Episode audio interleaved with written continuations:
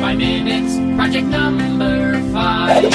It's Silverado this time, that's no jive. By Lawrence Kasdan, who wrote the show. Best saddle up now, kids, cause here we go.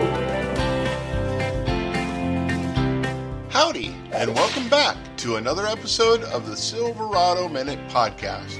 Each week, Movies by Minute hosts like Alice, Eric, and I examine the 1985 Lawrence Kasdan directed Western, Silverado, one minute of screen time per episode. I am Curtis Blaze, co host of the Time Bandits Minute, and my talented co hosts on this podcast are Alice Lauren, comedian and podcast socialite on all of your favorite MXM podcasts, and Eric Schulte.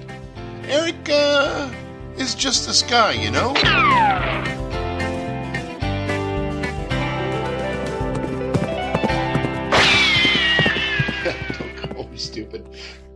Eric, you were saying that this handheld camera is disconcerting to you. Okay, so just to call back really quick, when in minute 79, when they pop out of, when Stella and Brian Dennehy doing whatever questionable thing they're doing, first pop out of that bar, you can watch, and from second 22, the camera continues moving, still moving, still moving, still going kind of like back and forth, wiggling around, still moving, like through almost the entire monologue of Brian Dennehy's story. That camera just goes back and forth, and the the scenery continues to move around behind him. Then moving into, uh, then it starts panning, and so all right, so it's we're panning to the left. Actually, this would be stage right, I guess. And we're zooming in, panning, and now we go to minute 80, which is where we want to be.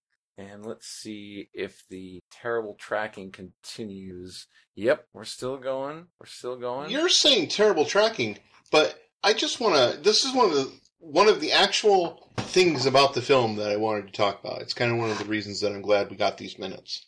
This shot right here, it isn't much. It isn't some big flashy shot that is impressive and there's all kinds of uh, timing and stuff that needed to happen. But starting at second, give me a second, starting at second 21 in that last minute, all the way through the end of 80 and then probably longer, it is one continuous shot. They basically are putting on a play Yeah. with these movies. Yeah. And what they're doing with the camera, you're you you're saying you find it kind of kind of odd. I'm saying that they are reframing the shot as they go without having to do any cuts. And I think that's just one of my favorite things that happens in movies. They they they turn, they get they get rid of Slick, they push in on Brian Yeah. so that he has this moment of, of monologue, but then they pull back out and you see Kevin walking in the back and walking up. It's it's one of my favorite shots in the movie. Now that you say that, I think I can appreciate that because the they do a really good job on the focus. They do a really good job keeping the the composition, keeping the focus right where it needs to be, and uh, the depth of field is managed really well. I think in this particular long shot that you're talking about. So honestly, although I kind of critiqued it at first uh, or criticized it at first, I think I can really see what you're saying, and I I, I think I think maybe I've kind of come around to your way of thinking. Like maybe I have a, a much deeper appreciation for this particular shot because of that. Because there really is, from a cinematography standpoint, there is really so much going on there, and there's so much that they really did get right in this scene. It's especially evident with the HD version. And that actually does happen kind of a lot in this movie. I forget who the uh, cinematographer is, but it is they the, the camera really is kind of part of the story in this movie. It, it helps because here at second fifty or whatever, you know, you you're pushed in you're pushed into uh, Brian Dennehy telling this story with uh, Paden walking up behind him. And then the camera comes back with Paden at almost the same pace to get everybody back into thing so we're now so we're now out of that extremely personal uh, moment with Brian Dennehy, and we're back to being framed with all the people in the shot, looking on and and seeing the end of his story. Yeah, they really did a good job. How he kind of comes in from the background and the camera just sort of blends him in as it goes until he finally becomes part of the focal foreground of the shot. I just that was really I, I do I agree. I think that was masterfully done. And and I do think you're right about the camera, the cinematography being especially good. The the the script and the story and the plot may have been on par with, you know, some some softcore pornos that I watched in the '80s, but the shooting, the cinematography, and the music in this movie was excellent. I mean, it's almost worth watching the the movie alone. Just that, you know. I mean, what do you think, Alice? What did you what did you what did you feel like were kind of standout parts of the film for you? Whole film. I mean, the horses, of course. Um, the I, I would say, I mean, oh my god, now I have to now you make me remember the film on its own podcast. Um, I, I accused Alice at kind of in an earlier minute when we were when we were podcasting together of being boy crazy, but really I've come to learn that what she really is through this movie is horse crazy. A true horse girl. And so, by transitive theory, anything you put on a horse, you can get like like you could say, "Hey, Alice, you know, how do you feel about key lime pie?" And she might be like, "Oh God, I hate key lime pie." And you're like, "What if we put it on a horse?" Ooh. All right, so that works. Wow, that's amazing. I have an odd sort of respect for that. Actually, I think that's I think that's actually kind of admirable. I, I as it happens, I don't like key, key lime pie. That's why I, that's why I brought it up. Oh my wife! Oh, pfft, my wife does. She would eat key lime pie over any other kind of lime. I guess that's the only kind of. I don't know why they call it key lime pie. Yeah, she's. She wants to eat a lime, just rip open a lime with her bare Dude, hands and eat it. I she's insane. I don't know why she likes that pie so much, but yes, my my wife is a huge, huge, huge proponent of key lime pie. You know what I, I, I did like about the film, I guess, since like I mean, as much as I'd love to talk about pie, I I just I remember this and I talked about this in earlier minutes, but even having Mal as this black cowboy, you know, it's it's it's interesting because if we made this film now, obviously we would make this film more horse, Right. but if, if we made this film now, people would think like, oh, you know, what a woke you know, thing. Oh, they put more. I think I think that's even what you were, you know, trying to say about like, or not that you were trying to say, but you were talking about diversity. I, I remembered this as well. This oh, this is a diversity pick. This is, you know, okay. You just have Oh, to have. course, of course they have to have the black guy. Yeah, of course, they Yeah. have the black guy, and they were so cool with him. They saved him, you know, earlier on, you know, when he was he was in in some some danger at that bar, and I just, I mean, that's that that's amazing to me. They're like, yeah, I don't care. Yeah, you're just another guy. We're gonna save you. You're cool. You're great with us. Great. Yeah. You know, and that would have been like the 2022 diversity pick, which is insane because like the I, I don't know how you guys feel about this, but I've noticed that in just a bunch of movies, especially in modern modern times, where they'll they'll make a movie and then not to get too political, but there are certain people that'll just be like resentful of the fact that they just don't have a white male in that role or whatever. But then you go back and eh, being a, a cinemaphile as I am, I'm going back and I'm watching movies, you know, and it's like, you know, Al Pacino was in a movie called Dog Day Afternoon where he was robbing a bank so his boyfriend could get surgery to become a girl. and when was this movie? Because I, I heard about that. I heard obviously about the Like case. 1970, whatever, three. Yeah, I heard about the you know the, the case, everything, and then that's where Dog Day Afternoon came from. But yeah, I mean, man, that is progressive. I feel like for I mean for now too, but for the seventies, yeah. Right, and if you did that now, people would just, you know, they, I, not all people. I, I, I don't know. I don't want this to just be uh, about bashing one people, someone who's has who has a particular kind of politics. But in modern, in discussion of modern movies, there are a group of people that are always talking about how bad it is that we're replacing all the white people, all the white males with like, oh, you know, this is a black person now, or a, or a person of color now. This is a, a trans person now, you know, and, and getting mad about that. Do you know what I mean? Yeah. And really, it this seems is not how Blazing Sa- Blazing Saddles went, you know. Total, totally different western, yeah. and that kind of stuff's been going on just you know for for decades. Yeah. I mean, even I thought they kind of miscast Danny Glover for that role. I would have liked to have seen Prince play Malachi.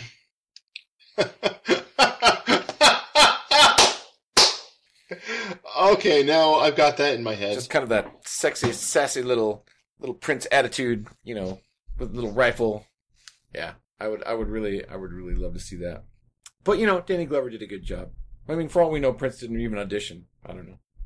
For all, for all we know, Prince didn't even. For all we know, Prince did audition. Oh my god! Yeah, he, he could have. I mean, or he, you know, he might have had other contracts. He could have been touring at the time. Like, oh, sorry, I can't do it. They're like, oh, shit, all right. Well, we'll call Danny. He's always good for it. Imagine we live in a world that that since 1975, 19 year old Prince has been trying out for every movie that's out there, and he just never got cast.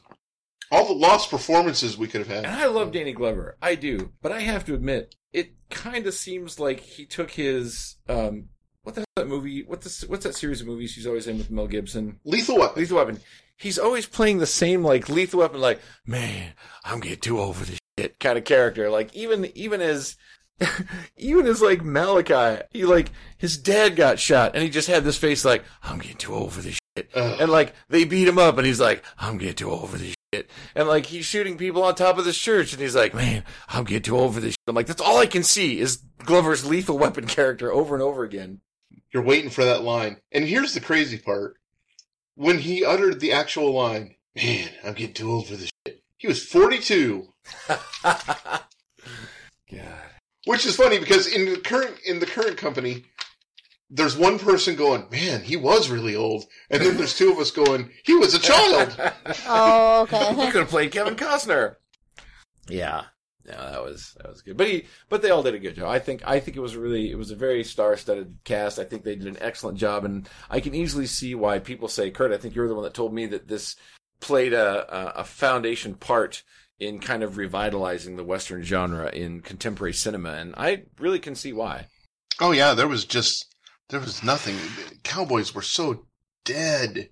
It was so played out. It was just every single cowboy movie was just the Duke, and nobody wanted to make movies that weren't like the Duke. But it was so old, and people our age, you know, and and it's kind of us, Generation X, that's responsible for just not caring about cowboy movies anymore. Yeah. Because by the time this thing came out, it was just like, oh, these are just awful. Yeah.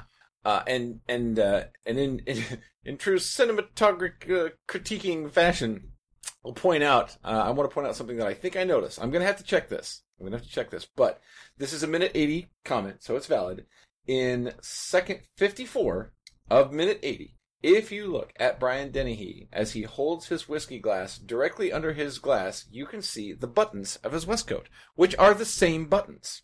But later, in the penultimate scene, the pre-climactic scene where he's about to face off with Kevin Kline, I seem to have noticed that that button had gotten torn off and replaced with a just a plain black button for some reason. Like that he may have actually busted a button on the vest and like costuming had to fix it quick and then send it back out there. And I'm, I'm gonna have to look this up, but I, I seem to have been, I was kind of just like zooming along with the movie, just kind of doing my thing. And suddenly I thought, wait a minute, was it, was his button different on the top of his, on the top of his vest? That was weird. So any, any fans of this movie that really want to dig into it, see if you can, see if you can figure out if Brian Dennehy actually, uh, popped a button on his vest. Cause there's, there's some, there's some speculation to suggest that he did. That there was a, a wardrobe malfunction. We will do that. I am actually going in a different direction, minute 80 related, but also just kind of related to everything in general. All right. I want both of you to imagine taking a shot of whiskey, okay? You both you both held shot hand shot glasses in your hands and you and you've taken a shot of something in your life, right? Both of you? Oh yeah.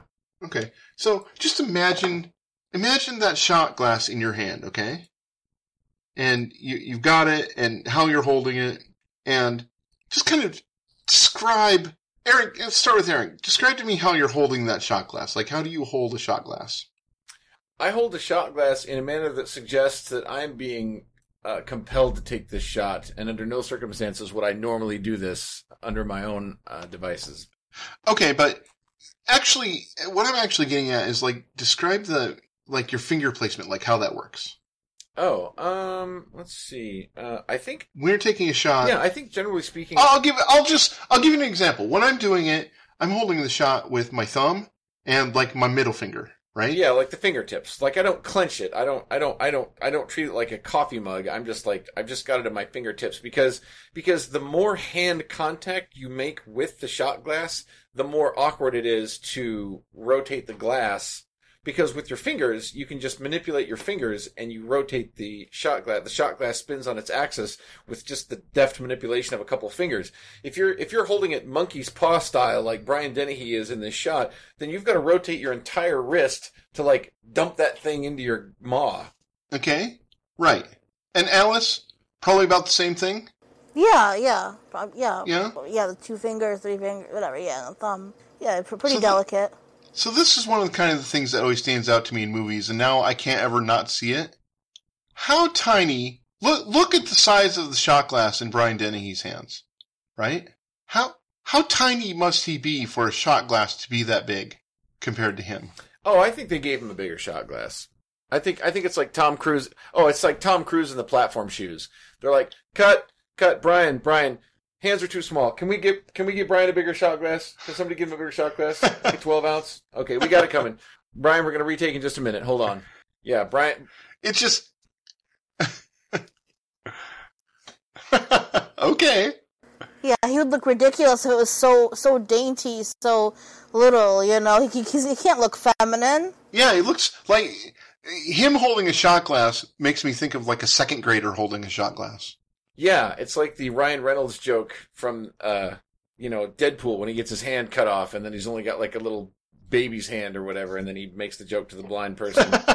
yeah, you remember the one I'm talking about. But yeah, so that's that's Brian. They, maybe they call him like Small Hands Dennehy. I don't know. I mean, I don't want to speak ill of the guy. He's dead, but He's holding like he's holding like a regular glass of whiskey. Like, is that even a shot glass? I mean, I know it's like weird to be like, is it a shot glass? Is like it a just juice a glass. Yeah. regular but small juice glass? It's Exactly. like a juice glass, yeah, yeah.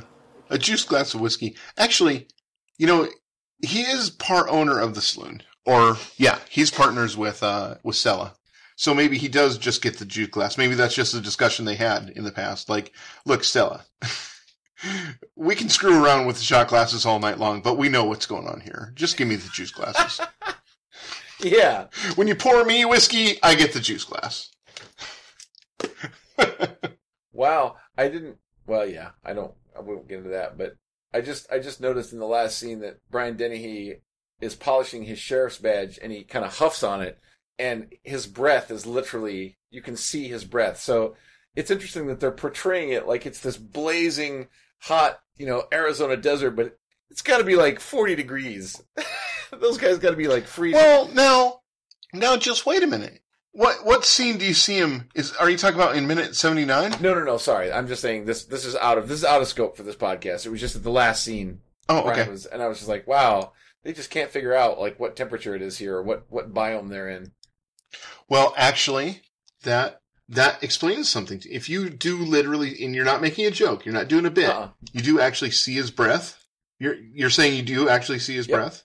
Well, then that makes the whole movie make sense to me because they are just wearing winter clothes, like all through the whole movie. They've got like buttoned up wool Yeah, coats and seven layers of crap and fur lined everything else. And so maybe maybe it is cold here and it's not 106 degrees. And it's and it's not just an aesthetic. Maybe they really are just staying warm. That's that's and that's what's going on.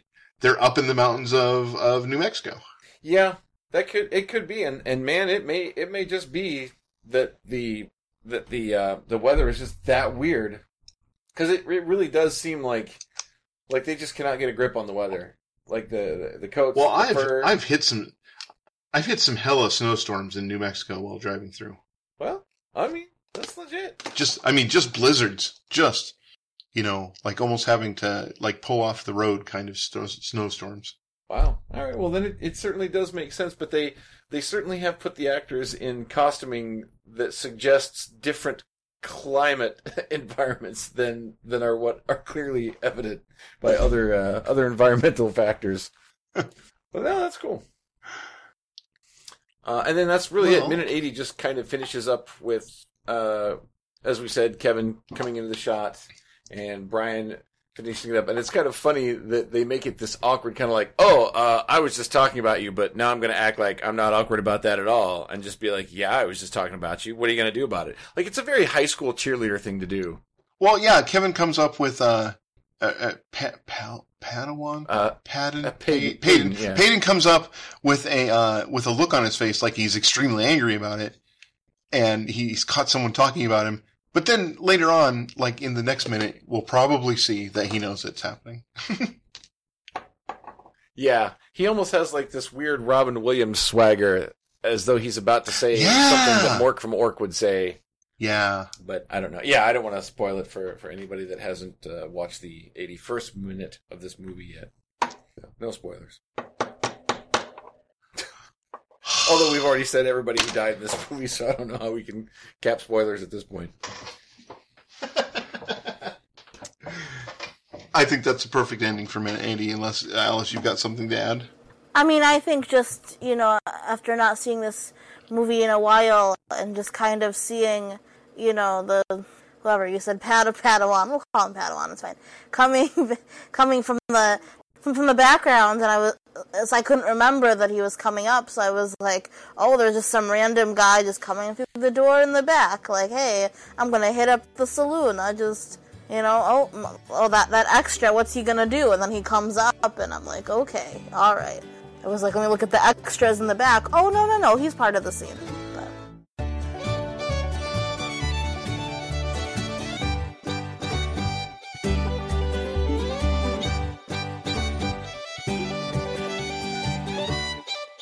Guys, thanks for listening.